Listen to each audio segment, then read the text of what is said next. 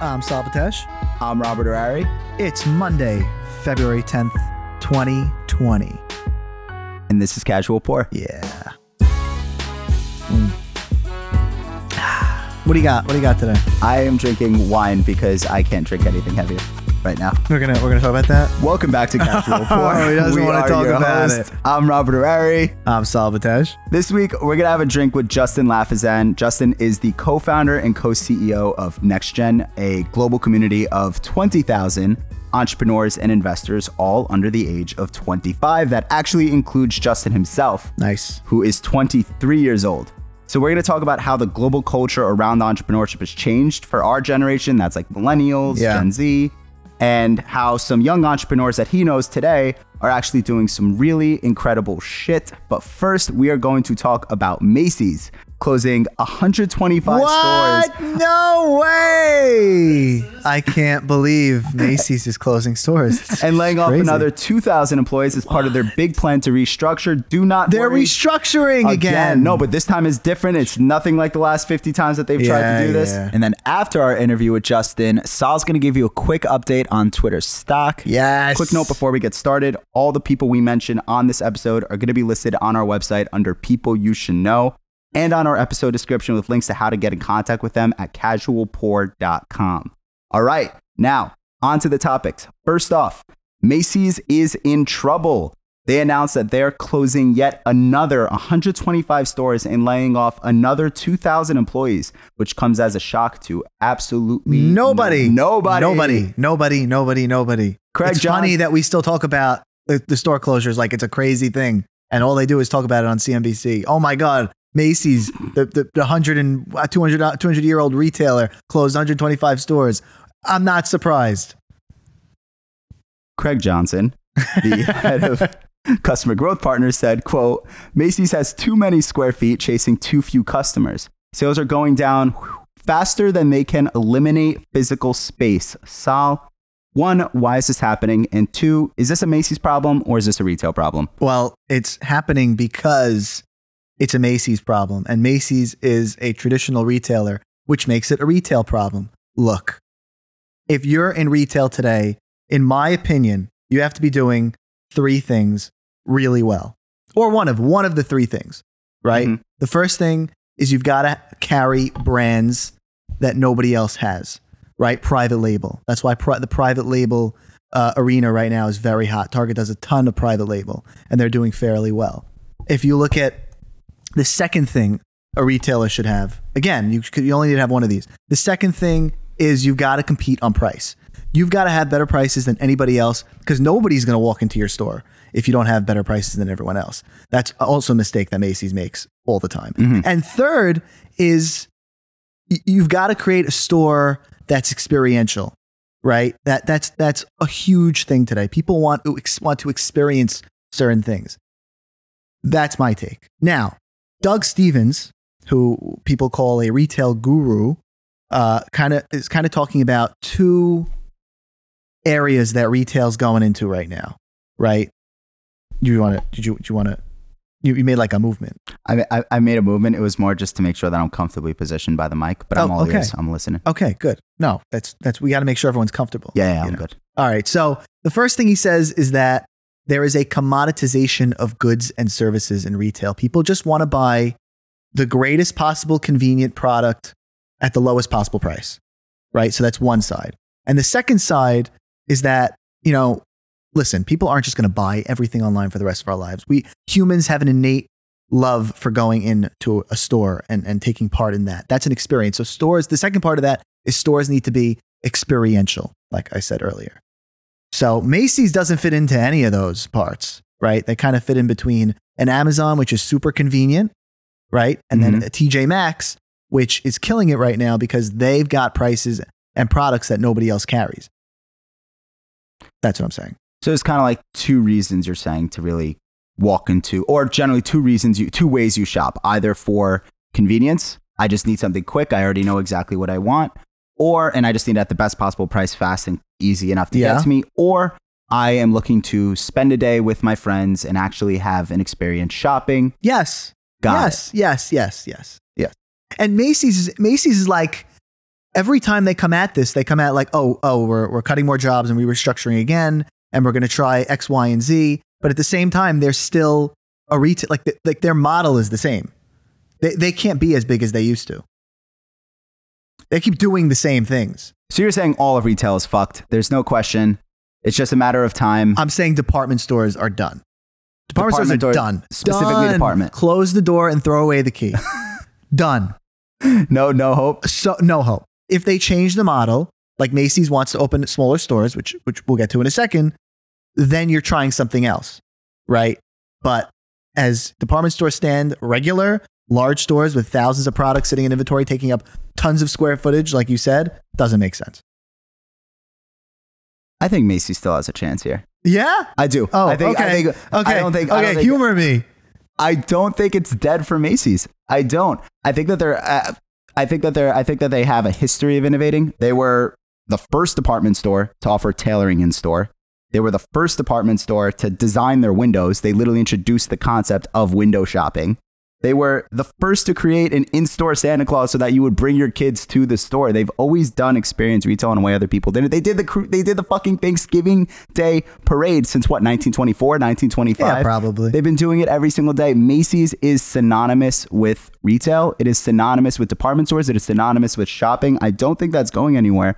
And on top of that, they were even early on in e-commerce. I mean, they were do they had an online store since the year you and I were born in 1997. So they've been at this for a very very very long time.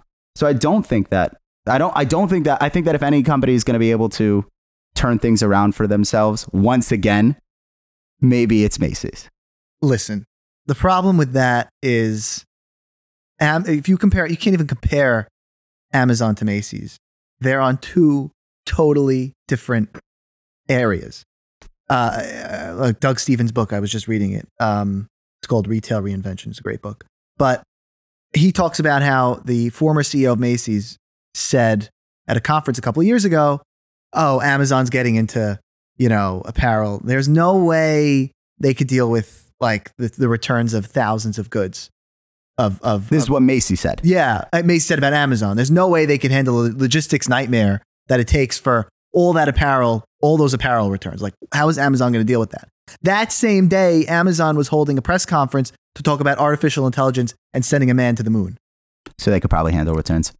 Yes. What I'm saying is Amazon is not a traditional retailer. They're a innovative software internet company that happens to sell goods. They have 100 million members on their Prime service.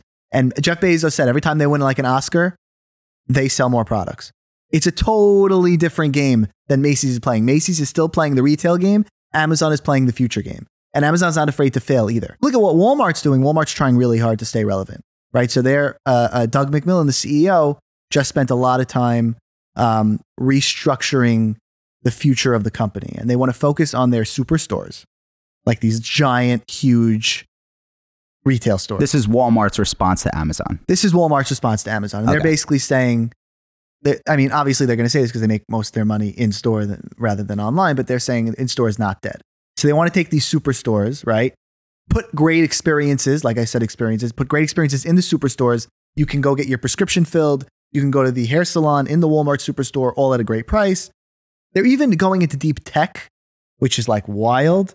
I mean, they're they want to put data centers in these super centers, whereas Macy's is opening up a smaller store and going to say that you can pick up some some you can order online and pick up in store, and that's wow, that's so cool. To be fair, Macy's is doing a lot, a, li- a little bit more, a reasonable about more than that, a reasonable Okay. amount more than that. Okay, Bethany Biron, she is she reports on retail for Business Insider. Actually, went through um, Macy's five pronged strategy to try to survive this mess, and starts obviously with investing into customer relationships. So they Mhm. are beefing up the Macy's Star Rewards loyalty no program. way! Yes, the solution to all of You our problems. How long I've been wanting to get my Macy's Star Rewards program back reinstated and ready to go. That was the thing. I was like thinking about my shopping on Macy's, and I was like, I don't know if their their their Star Rewards program is really up to like, snuff. that's really the key. but they're they're doing a lot more than just that one. I thought I'd get that one out of the way, so you had one to shit on. they're going to be curating a lot more quality fashion. So they're going to be developing not one, not two, but four different billion dollar high margin private brands, which is going to be their own brands that they're going to be distributing out to customers that way, while obviously improving on their existing brands at the same time. On top of that, they're going to be investing, prong number two, investing into their stores. Prong number three, actually, prong number one was the one you shat all over. Yeah. They're going to be investing into their quote store portfolio, rethinking where their stores are. So obviously, not only are they closing 125 of their own stores, but they're opening up new types of stores. So they're going to be opening up Macy's Backstage and Bloomingdale's, which they also own, and Bloomingdale's The Outlet. Um, they're going to be opening 50 new stores in 2020 out of the existing Macy's locations and another seven in standalone locations. And they're going to be opening up something called Market by Macy's, which sells different types of products aside from just their typical clothing. That's things focused on health, beauty, and, thing, and local food and things like that. Um, on top of that, they're going to be accelerating their digital growth to try to start to compete on the Amazon Walmart front. They're moving their Macy's.com headquarters to New York from San Francisco uh, to quote, allow for better coordination and increased collaboration and better access to Macy's brand partners. I don't know if that really I don't even know what that means. I don't. I don't really know what that. That's the means. I- problem. Listen, the point. Uh, uh, this is the point, yes. right? We're not saying that all these changes aren't going to make Macy's. Sur- uh, th- th- all these changes are going to make Ma- Macy's survive. Well, by the way, just before last Yeah, last thing they're doing, sure. cutting costs. They're going to be moving their headquarters only into New York. I've even been hearing reports that they're going to be. Um, they're trying to get. They're trying to build on top of the Herald Square location They are, of yeah. Macy's, Yeah. and that's where they want to put their official headquarters. Uh, they're shutting down offices in Cincinnati, San Francisco, Tempe, Arizona, Lorain, Ohio, and a bunch more other places. So they are also going to be cutting some things underneath the hood. Here's what I think is going to happen. Okay. First of all, these changes are great, right? They're they're like obvious changes. If you read any books on how retail's changing, or you call in any consultant, retail consultant, these are the these are the pieces you would put in place to save a struggling retailer. Okay. the The problem is, one, they will never be as big as they used to be. I think the second thing that could happen here is what's funny. Macy's current market cap valuation is five billion, right? Mm-hmm. Some people have said that their real estate, like the 34th Street Herald Square location, is worth their real estate in total is worth 20 billion. So they're worth a fourth of their actual assets. Yeah, which is crazy. So what, what could likely happen is companies not as big as they used to be, right? Let's say that valuation for, for falls to like 4 billion, right? You get an activist investor that comes in, Mhm. buys the company, buys a buys a nice size, nice chunk of the company, and just shuts the company down and holds the real estate and it becomes a real estate holding company. Very likely to happen. In fact, I would bet on it. So you're telling me that some activist investors going to come in and be like, "Hey, there's 20.5 billion dollars worth of real estate here on sale for five bill. Yeah. I'm just going to buy this up, buy up Macy's in in total for five billion dollars. I'm going to get 20.5 billion dollars worth of real estate. Sure. Yeah. That's the big play. Yeah, I think I- I, I don't think the Macy's brand name is worth much anyway. So I I don't think they're going to be as big as they used to, and I think that what they're trying to do is okay. Well, the Macy's brand is strong. It's department stores, I think, that are dead. I think you're going to see. I think you you are seeing more stores popping up. You're seeing pop up shops for different companies. Direct to consumer brands are also launching their about- experiential stores. People are about- walking into and buying their products from Apple stores. Still, there are brands that are succeeding on this. Think about the Macy's customer. Okay, How old is the Macy's customer? I mean, we don't have the demographics on that, but I would assume an older customer. I'm going to guess Gen X and above. Sure. Yep. I would never go on Macy's.com. I would definitely never go on Macy's.com. Okay, so right there, right there, a generation who will not go to Macy's.com and nor really cares about Macy's. Like, it's just an old name. Well, good luck, Macy's. Yeah, yeah. I wish you the best. Basically, basically, I think that that um, they're gonna have to do a lot more, and I don't think they're gonna be as big as they used to be. And but listen, it's interesting to see them try, and it's interesting to see all these other retailers try. Traditional retailers, Well, then not only good luck to Macy's, but good luck to all of department stores except in for general. Amazon. Yes. Except for Amazon, because they are kicking all of your asses and there's nothing you can do about and it Bezos is laughing all the way to the bank. all the way to the bank with Oscars in hand. Yes. All right, and that wraps up this part of Casual Pour. After this, we're going to be sitting down with Justin Lafazan. Justin is the co-founder and co-CEO of NextGen. You guys are going to love him, and we'll be right back.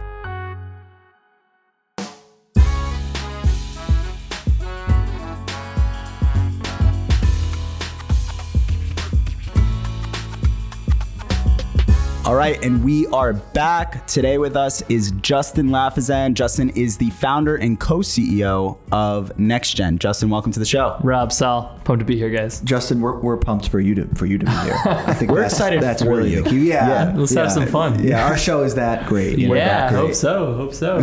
You guys know each other well, right? Yeah, so we've known each other for uh, I think now three years. Three, four years. Three, four years. Wow. Justin and I, um, Justin and I met when um, I was just getting started with 1H. When 1H was literally just an idea out of at the time my actual dorm room uh, when I was living in DC. Wild.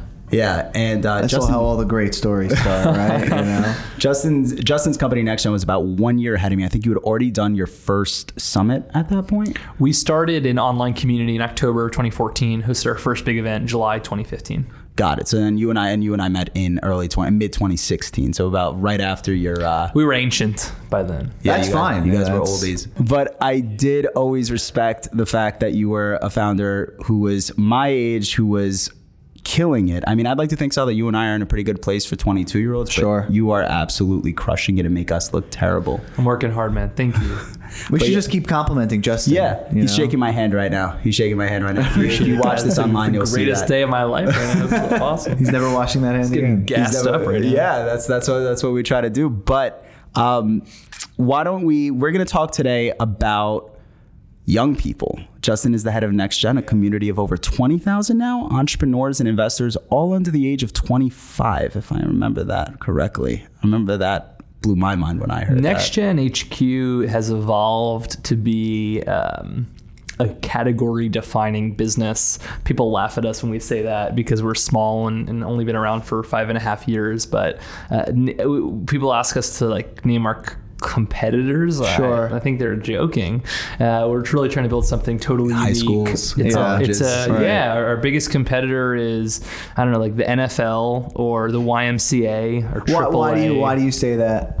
We're building a business that um, is not traditionally focused. Uh, so, what is Amazon? What kind of internet, business? Internet. I mean, today it's a million things, but It's a when million- they started, it was just internet retail. internet business. I mean, we think Jeff Bezos, if you asked him what his master plan was, is uh, I'm going to build an internet businesses that just fully revolve around customers' needs, making them, giving them the convenience they need. We're trying to do the exact same thing. We're building a variety of businesses, a variety of products and services, all built around entrepreneurs and how they need the support, energy, empowerment to win in life and business. So we're building a variety of different businesses all around that core concept of helping entrepreneurs win. You want to give a quick example of some of those things? Yeah, we have a robust digital uh, community, incredibly active, where you can get access to job opportunities, podcast, you know, opportunities, connect with co-founders, read articles, find mentors. We have a variety of different events. Our flagship Next Gen Summit, rated number one, award-winning by Forbes an Entrepreneur for five and a half years now. Nice. Uh, but we do a lot of custom events, partner with brands like Capital One, Target, Dell, Google, Walmart to uh, support entrepreneurs, help those companies get access to young talent, young technology. So you're well. building. You're building that that community. We're building a community, a movement of young people who are trying to win and trying to design the lives that they want to live. So you you probably talk to entre- I mean, you do. You talk to entrepreneurs like every single day, Yeah. all day. Um, what? And this may be like you probably get this question all the time, but I was genuinely curious. What is the number one mistake entrepreneurs make? Number one. Key to business. Um, this is not my quote. I'll steal from a couple other folks here. Key- Sure. Key, to business: stay in business. I think Love that, it. I think that's the Yeah, biggest thing that love that entrepreneurs um, miss. They're really, really focused on, um, you know, hyper growth, Yes. scaling. I swear, Justin, in my questions here, I have a question about hyperscaling and what your thoughts were on that. So I'm look, you- look, Reid Hoffman and Bill Gates can talk about blitzscaling. I, I think they're awesome, and I obviously like look up to the, what those guys did. You're 19 years old in your dorm room, like you can't I think all automatically pick up the blitz scaling handbook. First, figure out a way to make one dollar. Once you make one dollar, maybe try to blitz scale it. But uh, the key to business is to stay in business, uh, commit to something, commit to trying to make it work.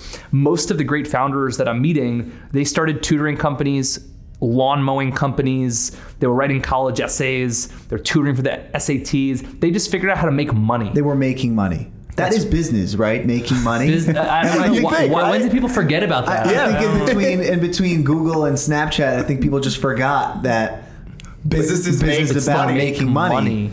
And uh, I think a lot of young founders are um, blurry in that. Do you think regard. the trend is getting better? Do you think more people are starting to think? I think because- the WeWork thing rocked people. yeah, Oh, yeah, yeah. for sure. Listen to our last episode before this one. Yeah. Quick plug. I, I think it rocked people. It did because it was wild, and I don't think anybody was ready for it.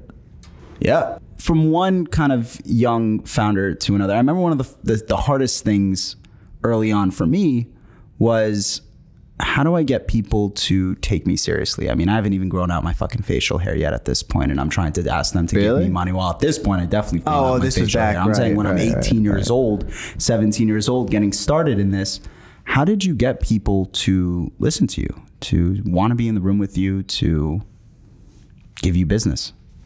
I had a, um, a really great mentor. It's pretty pretty famous now. I, w- I won't say his name, and he, he asked me um, in a meeting, Justin, what do you what do you think are the moves to network with really successful people? Because that's what I was really approaching him for.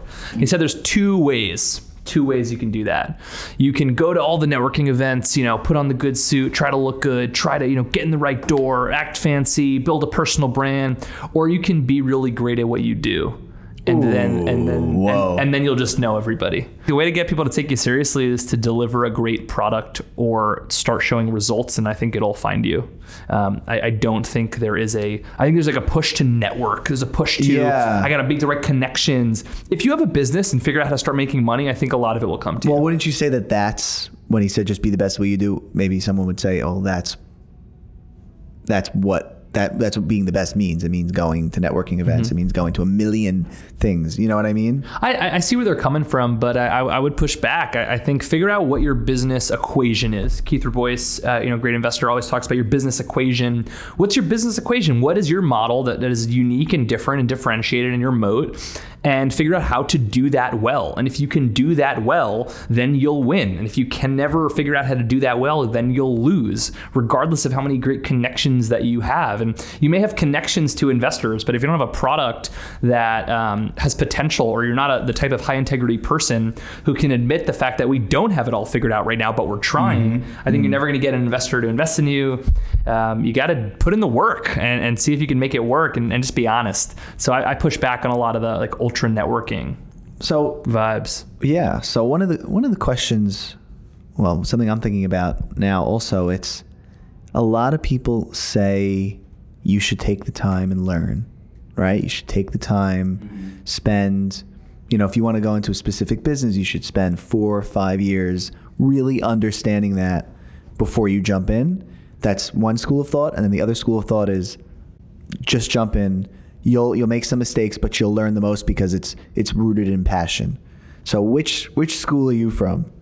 Although I, I sold the second one. Yeah, you kind of that was a Yeah, little yeah, pointed. yeah, that was a little. Well, Yeah, where- I'm sorry. I'm sorry. That was definitely definitely a biased question. But I mean, look, you know, you're, we're, we're a bunch of entrepreneurial guys. I think we all agree that learning by doing is um, at least the move that we're going to opt in for. When I was uh, 19, me and my partner Dylan tried to raise a $10 million venture capital fund, knowing nothing about VC, knowing nothing about investing. I think I remember that. and uh, it was a great that's a lot. That's great of money. It's a big experience. raise. It was an 3AM VC, unbel- right? 3AM VC was the name of it. It was a huge debate. Um, I can touch on that a little bit later. Hilarious story. But um, we're trying to figure out like how do we do this. So by committing to raising 10 million bucks, You had to raise. 10 we had to million raise 10 bucks. million. Yeah. So, so then I read all the books and I figured out how to start up invest and I figured out what is a safe versus a convertible note and what are warrants and what are options. And even though that they were teaching me that in class, um, because I needed to know my shit when we were pitching investors, Yeah. I forced myself to learn it. Right. So I'm definitely on the second camp of learn by doing because you, you have to take it more seriously. Yeah. You know, there's no more excuses. You can't just figure out what's going to be on the test. You really have to know it. And the clear sign of someone knows it or doesn't know it is if they can explain it simply. If you ask somebody something really complex, but they really know their space, Yeah. they'll be able to explain it to you really simply. And if they can't do that, it's like a should be a red flag in your head that this person has no idea what they're talking about. Yeah, I mean that's Classic. I, I You keep it in the back um, pocket. You ever play buzzword bingo? No. Oh, it's great. What you got to Oh. do, what you do is you put down all the buzzwords that you could think this person's going to say in a meeting. Give me a buzzword. Right. Um, synergy. Yeah, oh, that's a Uh, big one. Blockchain. Yeah, Um, omni-channel. omnichannel. That's a big one. My boss used to break that out all the time. I'm actually going to start using that one. really. Yeah, no, it works. It works. It sounds I good. love that. Omnichannel. All the channels. Every channel. We're an omni-channel distribution. you, you, well, it was a similar business to what we used to do at Exelon. So he used, my boss used to say we run a, a double synergized omni-channel digital touchpoint system. He used to just throw every buzzword love into one that. sentence. I love it. Yeah. I love that. Uh, so what you do is you put down all the um, the buzzwords on like a bingo sheet, and after they say all the buzzwords, if you get bingo, no matter what, you have to yell bingo. you, have to, you have to yell bingo mid meeting. I like that. But so you are touching twenty thousand plus different entrepreneurs, not only from here in New York or in LA or in just anywhere, even in the United States alone. You are touching entrepreneurs now from across the entire world and back if anyone has an idea which young people are doing the most incredible shit, it is probably you. So can you tell us which young man. people do you know right now that we need to be looking out for? Uh, you want some shout outs? I want some shout Yeah, hundred percent. Some shout outs. Give them, give give the people credit. Listen, they're they're incredible. I'm going to give the people that I've seen this week credit. That's How's fine. that? Let's do this week. That's great. How's that? All right. There are uh, two founders out of Minneapolis. They just came out of the Target incubator, starting a company called AgriCycle. They're employing, their ultimate goal is to employ 75,000 women all throughout Africa Wow. to pick these mangoes and pineapples. And they have this, this special co-packer that can help them dry it and distribute them here in America in, in Target and other retailers. And on every package, there's a QR code. So not only is the product like unbelievably amazing and delicious and healthy, but you can scan the QR code and see live footage of the farm. No way. And you I can see love like that. the woman, the women building their lives and building their business. Uh, they're going to close a few million dollars um, later this week. Uh, That is so creative from a brand perspective. beast, that's, that's beast business, idea. good business, huge, so so hot on. Um, the company Super Coffee, uh, founded by three bros, um, came to Next Gen Summit a couple years in a row. These are just awesome guys.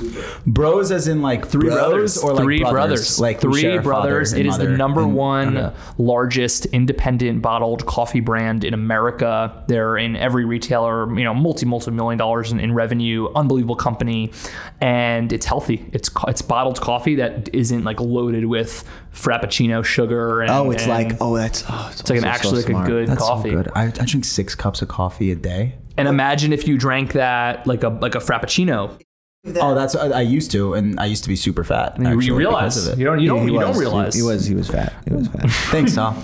Super Coffee Just had to- guys are throw it out awesome. Shout out the AgriCycle guys um, as well. Some great women in Next Gen that continually blow us away. Stacey Ferreira, who Rob knows. at Stacey's actually one who introduced us.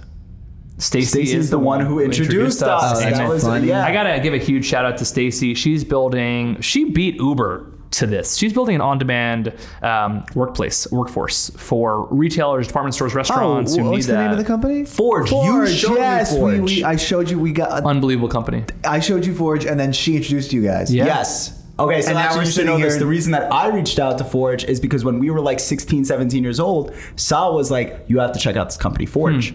And then that's and then when Wow. got And now we're sitting doing podcasts. Shout out That is Stacey. Stacey, we love you. Spoke at our very first Next Gen Summit. Absolute beast entrepreneur. Great. Huge fan of Stacey. Yeah, she was super sharp on the phone. She, I mean, she, was She knows just- her she was- stuff. yeah, She yeah. knows her stuff. Agreed.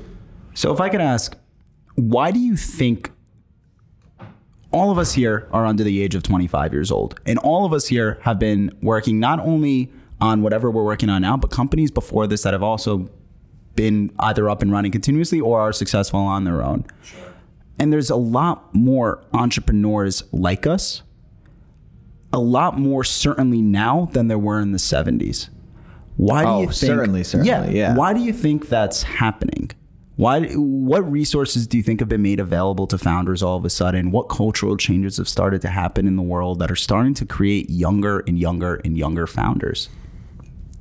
If you want to really unpack like the nuance here, you find a, um, a really tricky situation where actually entrepreneurship is on the decline in America.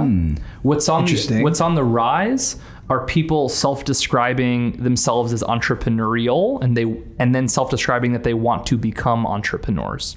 So you have the situation where more and more Americans and especially young people want to be entrepreneurs and see themselves as entrepreneurial, but America is starting less companies. And there are a lot of reasons why I think that's happening. Student debt, maybe really big one, Right. cost of education, but So you're saying they want to be more entrepreneurial, but they can't. yeah, they're not starting companies, and that's a big that's a big kind of um, market gap that we're really focused on. Yeah. Everyone thinks like young people are really entrepreneurial. They are, but they're actually not. Most of them starting these companies. They're toying around with ideas. They're in the gig economy. They're freelancing, but they're not making the leap to really building organizations. And we believe it's a resource issue. It's hard to connect with like minded peers when you're young. It's hard to get uh, money to do anything. Uh, and now that every, everyone forgot that there was a whole generation of entrepreneurs that were born pre large venture capital, people forgot that you can build a business without VC. So it's hard to get money. It's hard to find like-minded peers. It's hard to find the mentorship that you need. And because young people want to do it younger and younger, maybe that education component, that mentorship component, is also missing. So what we're trying to do is build bridge the resource gap to help all these great young people who want to start companies and want to be entrepreneurs and are describing themselves as entrepreneurs, help them actually start the company, What- which is good for everybody. What are your thoughts on entrepreneurs? You know what that? Yeah, big com- big companies. What do you guys think? What what what what is it? What Okay, is so is so so uh, yeah, so uh, they being entrepreneurial in a large company. Got it. Mm. Entrepreneurial. Yeah, and uh, so a lot of companies that are trying to stay with it, they put together programs. and I'm cool. I'm yeah, hip. I have a And- startup. and, and you know they're doing it because Totally. It's, you know, it's to recruit talent, retain Exactly. talent, PR. PR, big PR. A lot of it's not working, but we are working with a lot of brands who are trying to get serious about it. Sure. And are trying to look outside. And I think the the kind of middle ground compromise that is working are corporate accelerators, corporate incubators, Yes. where they're putting what does the brand actually have to offer? They have real money and real like executive talent and real technology. So if they could bring that to the table and uh, then let startups kind of continue to do their thing, not with the corporate paycheck, I think it's probably a win for all. Interesting. Got it. So you're saying less of like corporate startups internal and more of companies working with and inviting multiple startups, third party startups almost to come into their internal accelerator programs and then either graduate into these organizations or just have these investments from these big companies. Totally. I mean, big shout out to our partner at Target. They have this great, you know, incubator portfolio of multiple incubators. I actually didn't know that. I mean, we do business with Target um, for years, but I had no idea. yeah, they, they they're trying to innovate on the services experience that you have in the store. Like, how do you get into a Target and never leave? That's what they're trying to Wow. trying to figure out. How do you get everything you need in a Target? love that. I Great, love that. great brand that is really trying to um, make their mark and access young technology and founder and leadership uh, to help Target win in the next generation. Wow. Who, who who would have thought Target was pushing for? Next gen partner. Yeah, uh, on. they're actually. It's funny. Like if uh, if you go on um, ToysRUs.com today, Target just handles all their fulfillment. Really? Yeah. Which is because you know they don't have money to do it Wow. themselves. But yeah, which is crazy. I had, I had another question. Um, I keep saying I have questions. I was doing that last night at dinner. I'm like, by the way, you know, I have a question. Well, this is also like a, a podcast with Right. Ask questions. Right. Well, Yeah. I, I do. You know, we, I do this anyway. Don't. Yeah, I we, mean, we I go mean, after yeah, dinner. like you uh, would be like, I have a question. yeah. So I do the same. Um, I do the same. w- when you talk to an entrepreneur, do you ever get an entrepreneur that says, you know, Justin, I have a, I have a great idea, but I don't know if I don't know if I should cross over and make that move. Hmm. What do you say to them? And then, kind of, was that something you went through? Where you were like, oh, I had this idea. What made you say, I'm doing this? Totally. It's really tough Uh, the one framework that I use to think about this is entrepreneurs really should be risk averse, um, and that they should try to de-risk as much as possible throughout the process. Meaning, how would they do that? meaning that you have a great idea, do it in your evenings and on your weekends until you can build up like enough of a base of traction and support until you make the leap. Yeah. The I think what entre- a lot of younger entrepreneurs want is they want their cake and they want to eat it too. You know, they want to not quit their job full time, but also raise money. yes. And then once they raise money, then they'll quit. I think that that situation, you, you, you gotta you gotta choose maybe. If you're gonna try to do it on the side, I think that's awesome. Go for it. De-risk your personal life and your personal financial life, but don't try to make money some other way. And don't be unrealistic. Don't be unrealistic. Don't try to raise on a five million um, cap when you have no revenue and you're still doing it full time. It's it's- Classic. It's, tough. I've seen a lot more unrealistic pre-revenue valuations than 5 million if we're being honest 10 15 yeah, it's crazy, man. And, and we're in New York. We get San Francisco. It's even nuttier. oh yeah yeah yeah no at least here in New. York Oh, we're a little more no bullshit about the way that we value companies and invest into when them when Dylan and I first tried to raise money, um, we raised money from some New York real estate guys. We came in, we're like, here's the valuation they want. And they're like, what are you what, what are you guys talking about? is this like a is this a joke? You know, like uh, and I, that was the most humbling experience of my life. Raising money from not VCs right away, but Oh, raising yeah. money from real estate investors. We're like, show me your cash flow. Well, do, do you remember that What company? cash flow? Do you remember that company Yo? yo You never heard of them? oh yo the one remember- that let you just say yo, to your yeah. Um, they had some. What was the valuation on that? I, I forgot. It was they crazy. had a high valuation High. for yo huge. Crazy. Yeah. I don't know the Oh, exact numbers. that- It was probably in the hundred millions. That sounds like a caricature. That sounds like an episode of Silicon Valley or like someone who would be on an episode of Silicon Valley. Look, it's nuts. I mean, I'm not anti VC. We have we are VC backed. Uh, Yeah. but it is. Um, Don't rely on it. Is that what you're saying? Like, don't, I think you just got to under, understand the context. Like, if you're gonna be a venture-backed company, understand that your your venture investor needs an outsized return. Right. If you're if you're not trying to take jet fuel and 100x your your your company on an exit or on an IPO, don't raise venture money. Take out a credit card or a bank loan or beg your friends and family. Right. Or generate revenue, which kind of wins at all of it. I think there's great routes you can do in every single tranche of financing. Just know what you're getting into and understand the context. yeah. and also understand that these are going to be new financial partners in your business. They're not just for ca- life. Yeah. For life. After you're done spending their money, they are still in your business. Right. You still have to report Totally. to them. Right. You still have to communicate them. You still have to include them. I think that's super important. Let me ask you another question. You're gonna ask a question. I'm going to ask a question. Okay, me too. Yeah. I um I have the I used to have this pretty intense problem where I was work work work work work work work work work until I crashed. Right. And hmm. I think a lot of entrepreneurs are under this assumption, especially young entrepreneurs, right? They see these videos online that's like, you got to drop out, you got to do this. even not gotta- even just entrepreneurs, just like if you're working Right, hard and a- you're in you're in a big company and you're you're pushing to make it ha- make things happen, it's the same thing. Right. And one thing that I've come to realize is like, I'm still 22 years old. I'm still, I'm not necessarily a kid, but I'm a young adult and I'm just starting to, you know, have, I'm, I've had, I have my own independence and I have my whole life ahead of me. How do you manage being a young person while still having this Great company? question. While still having these immense responsibilities, payroll that you have to make, money that you have to raise, partners that you have to work with, how do you manage also being young? It's a good, I'm glad he prefaced it with a question. That's great. That's, I'm telling you. that's a great question, guys. God, whipping it out. Um, I, I don't think it's um, obviously it's really hard. like the the premise of our business is entrepreneurship is really fucking hard. Yes. and then we're here to help make not make it easier, but help you win. Um, yeah, look, I, I just I'm I am trying to choose. Like Right. just, just I think people are so afraid to choose, and they're sleepwalking through life.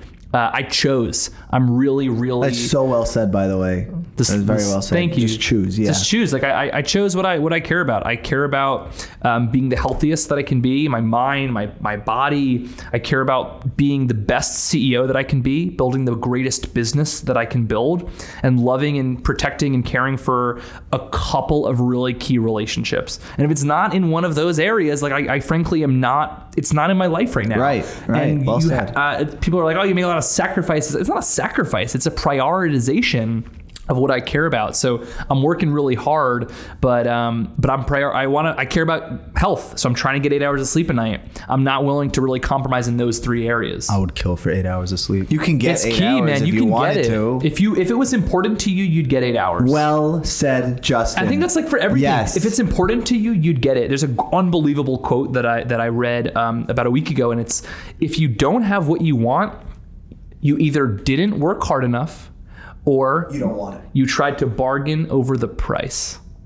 Mm, I am very Really? into that. Because I wouldn't even if but if I didn't get if I didn't want it, I wouldn't bargain over the price. Right? Ma- yeah, then you. Oh, I think maybe the quote is if you didn't really want it, or, okay. or you tried to bargain right, over got the it. price. Got it. Got Let's it. edit that out. Let's uh, re- redo that. you want to just dramatic redo the whole quote Yeah. from scratch right now? Three, two, one. The quote is unbelievable. It's if you didn't get what you want, you either didn't really want it or you tried to bargain over the price. We're keeping all of it in, by the way. Mic drop. Uh, I love the quote. I love the quote. Either It is a great quote. if you really wanted something, you'd get it. Well said. Well said. Thank you. So yeah, no, I, I used to uh, used to do it with my, my grandfather, and he would say the same thing. And I would say, "Oh, I, you know, I couldn't do this, or I couldn't do this." He goes, "BS.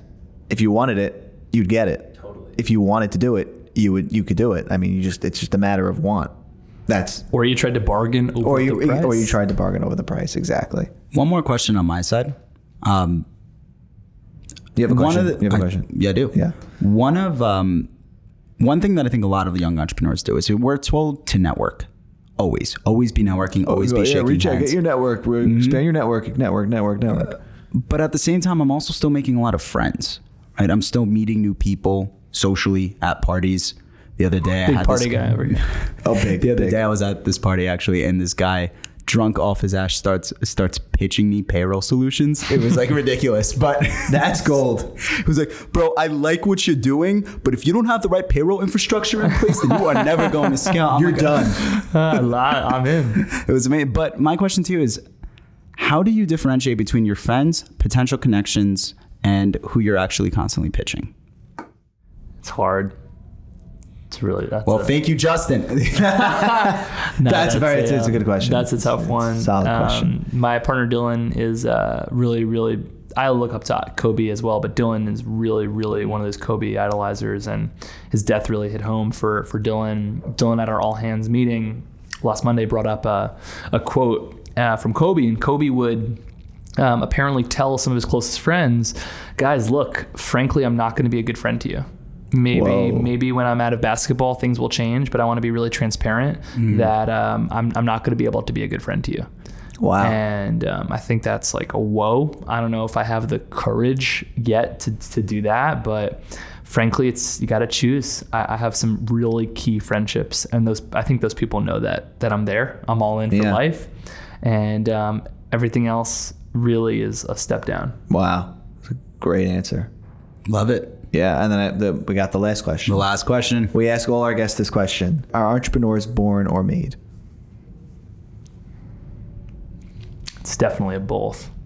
So I got to choose one. I feel like You I gotta- could tell. yeah, yeah, you gotta do one. You because can't just Greg, like definitely- Greg answered uh, both, and I wasn't. Well, that's the whole point of open-ended questions. No, no, he didn't give us a both. He gave us He like gave a both. lead, but he leaned made on He did, he did, he did. But yeah, Yeah, look, um, all right, qualifi- qualified answer here. Everyone, we could say born because everyone can be entrepreneurial and really, you know, work their ass off at trying to achieve a dream and, and put in the effort and focus and build and create and solve problems. But made in the sense that there are very few who are truly willing to do what it takes to um, bring their dreams to life and actualize a vision. What is an entrepreneur? Someone who sees something that doesn't exist and can bring it into the world by sheer force of their mind. Like a, cr- it's crazy. It is crazy. It's Like, crazy. you just broke that down from their mind. From their Yeah. mind. Travis Kalanick, from his mind, created the fact that I can get home tonight and in one minute click a button on my phone, a random dude shows up happily to pick me up and drive me home because he gets paid It's for wild. it. It's wild. He built that from his mind. So made for the great ones, born because everybody can give it a shot. Love that. Yeah. Okay, that is definitely a new one too. That Okay, was- I'm, was I'm great really. I was a little bit against the format originally when you're like, should we uh, should we ask these uh, every single one of our guests like is entrepreneurship born or made? But I am loving this question. And now. it gets it gets a different response every time, and it, I think it. I think it's really crazy to um to listen back on this like a year from now and see see if my answer would change. Well, we'd love to have you on the show again next year if you want. Guys, I, I, I hope I hope only the best for you. I hope a year from now this is I know a year from now this is gonna be taken off. Thank you, Justin. Thank you, Justin. Appreciate it. Justin, you are the man. Thank you for coming onto the show. We'll see you. Uh, we'll see you. We'll see you next year. Yeah. Sol, Rob, one year from today, and in between that, I'll see you at Next Gen Summit 2020. Ray Dalio on the keynote. Love it. Are we allowed to? Is that? Is that? Is that? Is Yeah, that That's announced. That's live. We can That endorse that. that is very good news. Everyone, go to Next Gen 2020. What what day is it going to be? It's going to be June 5th, 6th, 7th here in New York City. We're also hosting an event in just about every city and across America over the next six months. Free, invite only. Love it. Along with our partner, Capital One. So, uh, Nice. nextgenhq.com. Check it out. Reach out. Would love to chat.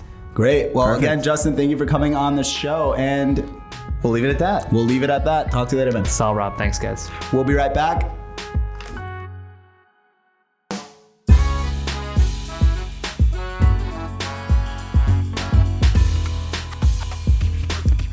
And we are back with Casual Pour. That was just Justin Lafazan. The man. Justin is the man, and we are so happy that we got a chance to sit down with him. But now Wait, I know the show is called Casual Pour, but that was a really casual conversation. I mean, it's it a really, really it's casual. a really casual pour. It's a really casual pour. well said. All right. Anyways, now we're going to talk about Twitter. Yes, yes, yes, yes. If you remember, if all of the our, our wonderful audience remember, uh, we were talking about how short-sighted the market is. Twitter stock last quarter was down about 20% because they had some glitch in their ad, ad buying system, right? I said I bought more shares. Was I it twenty percent or thirty percent? Because you, because I, I thought twenty, then I- you saw thirty, then twenty, then I, thirty, then twenty. Honestly, Somewhere honestly, between 20 and the 30. truth, both were are pretty bad. Enough for it to be fucking ridiculous. Yes. Yep. Yes. And their new earnings came out this week and they blew the quarter away. I mean, listen, their net income was down. Net net income was down. They're spending a lot of money on fixing their platform, right? They want to make it more simple for users. They want to make it easier to onboard new users. I get that, right? So they're investing money so their net income is down. Revenue hit a billion dollars for the first time ever, and daily active user growth was up a whopping 21% this quarter to 152 million daily active users. The stock flew 20%. I don't want to say I told you so, but I told you so. It's insane how quickly we all came right back to Twitter. Yeah. I've been saying this for years. We keep the show down political, so this is not a political statement, but the biggest winner of the 2016 election was Jack Dorsey. Yes. Yes. In a big way. 2016 saved Twitter. And now at this point, 21 per, you said 20 21% growth in daily active user growth this quarter alone. This quarter. This is years and years and years after. And I feel like over the course of the past few years, we've been interacting with Twitter way more than any other social media Uh, site. Yeah. It's almost become like a primary source Yeah. on its own. Jack Dorsey said it best. He said people go to Twitter to see what's going on in the world, and they're just trying to make the platform simpler for people to interact with that. And I got to give Jack Dorsey credit. Guys running two public companies, Square and Twitter. And he's kicking ass at both of them. Both. Both stocks are through the roof since he joined. And funny enough, he doesn't have a desk at either of the com- uh, either of these companies. He famously doesn't have a desk. He, he he carries around an iPad with him everywhere he goes. He's got to shave the beard. Yeah, no, he's it's it's it's a mess and it's a podcast, so we can't show a picture. But if you just look up Jack Dorsey beard, that's a fun that's a fun time. It's it's it's a fun time. We're gonna send this video to Jack Dorsey, and we're, just so maybe maybe if we tell him, I, I, uh, the casual pour hosts tell him to shave his beard, he'll maybe he'll shave his beard. That's what it takes. You think it takes us too? I think it may work. Two kids it- from Brooklyn. I, I think it may work. So anyway, Twitter up 20% this quarter after being down 20 to 30% last quarter. And uh, honestly, again, listen, I am no expert. I cannot tell the future. I don't claim to tell the future, but I love Twitter. I love their core strategy. I love the platform. And I think Twitter is here to stay for years. Whether the stock goes up or down, I- cannot tell you what's going to happen tomorrow or the next month. All I can tell you is the core product works and it works great. And I'm betting on that. So long story short, everybody, Sol told us so. No, no, no. If you lose money, don't buy Twitter based on my opinion. But I, I think it's a great company. And Own it. or you could buy Casper. What? All right, that wraps up Casual Pour for this week. Thank you, everybody, for listening. Our theme music is by Daniel Lerner, and our album art is by Evan Parness. Don't forget to follow us on Twitter at Casual Pour On Instagram at Casual Pour Pod. and go to our website, casualpour.com. And as always, do not forget to like, subscribe, and share and comment. Thank you, everybody, for listening, and we will see you next week. Yes.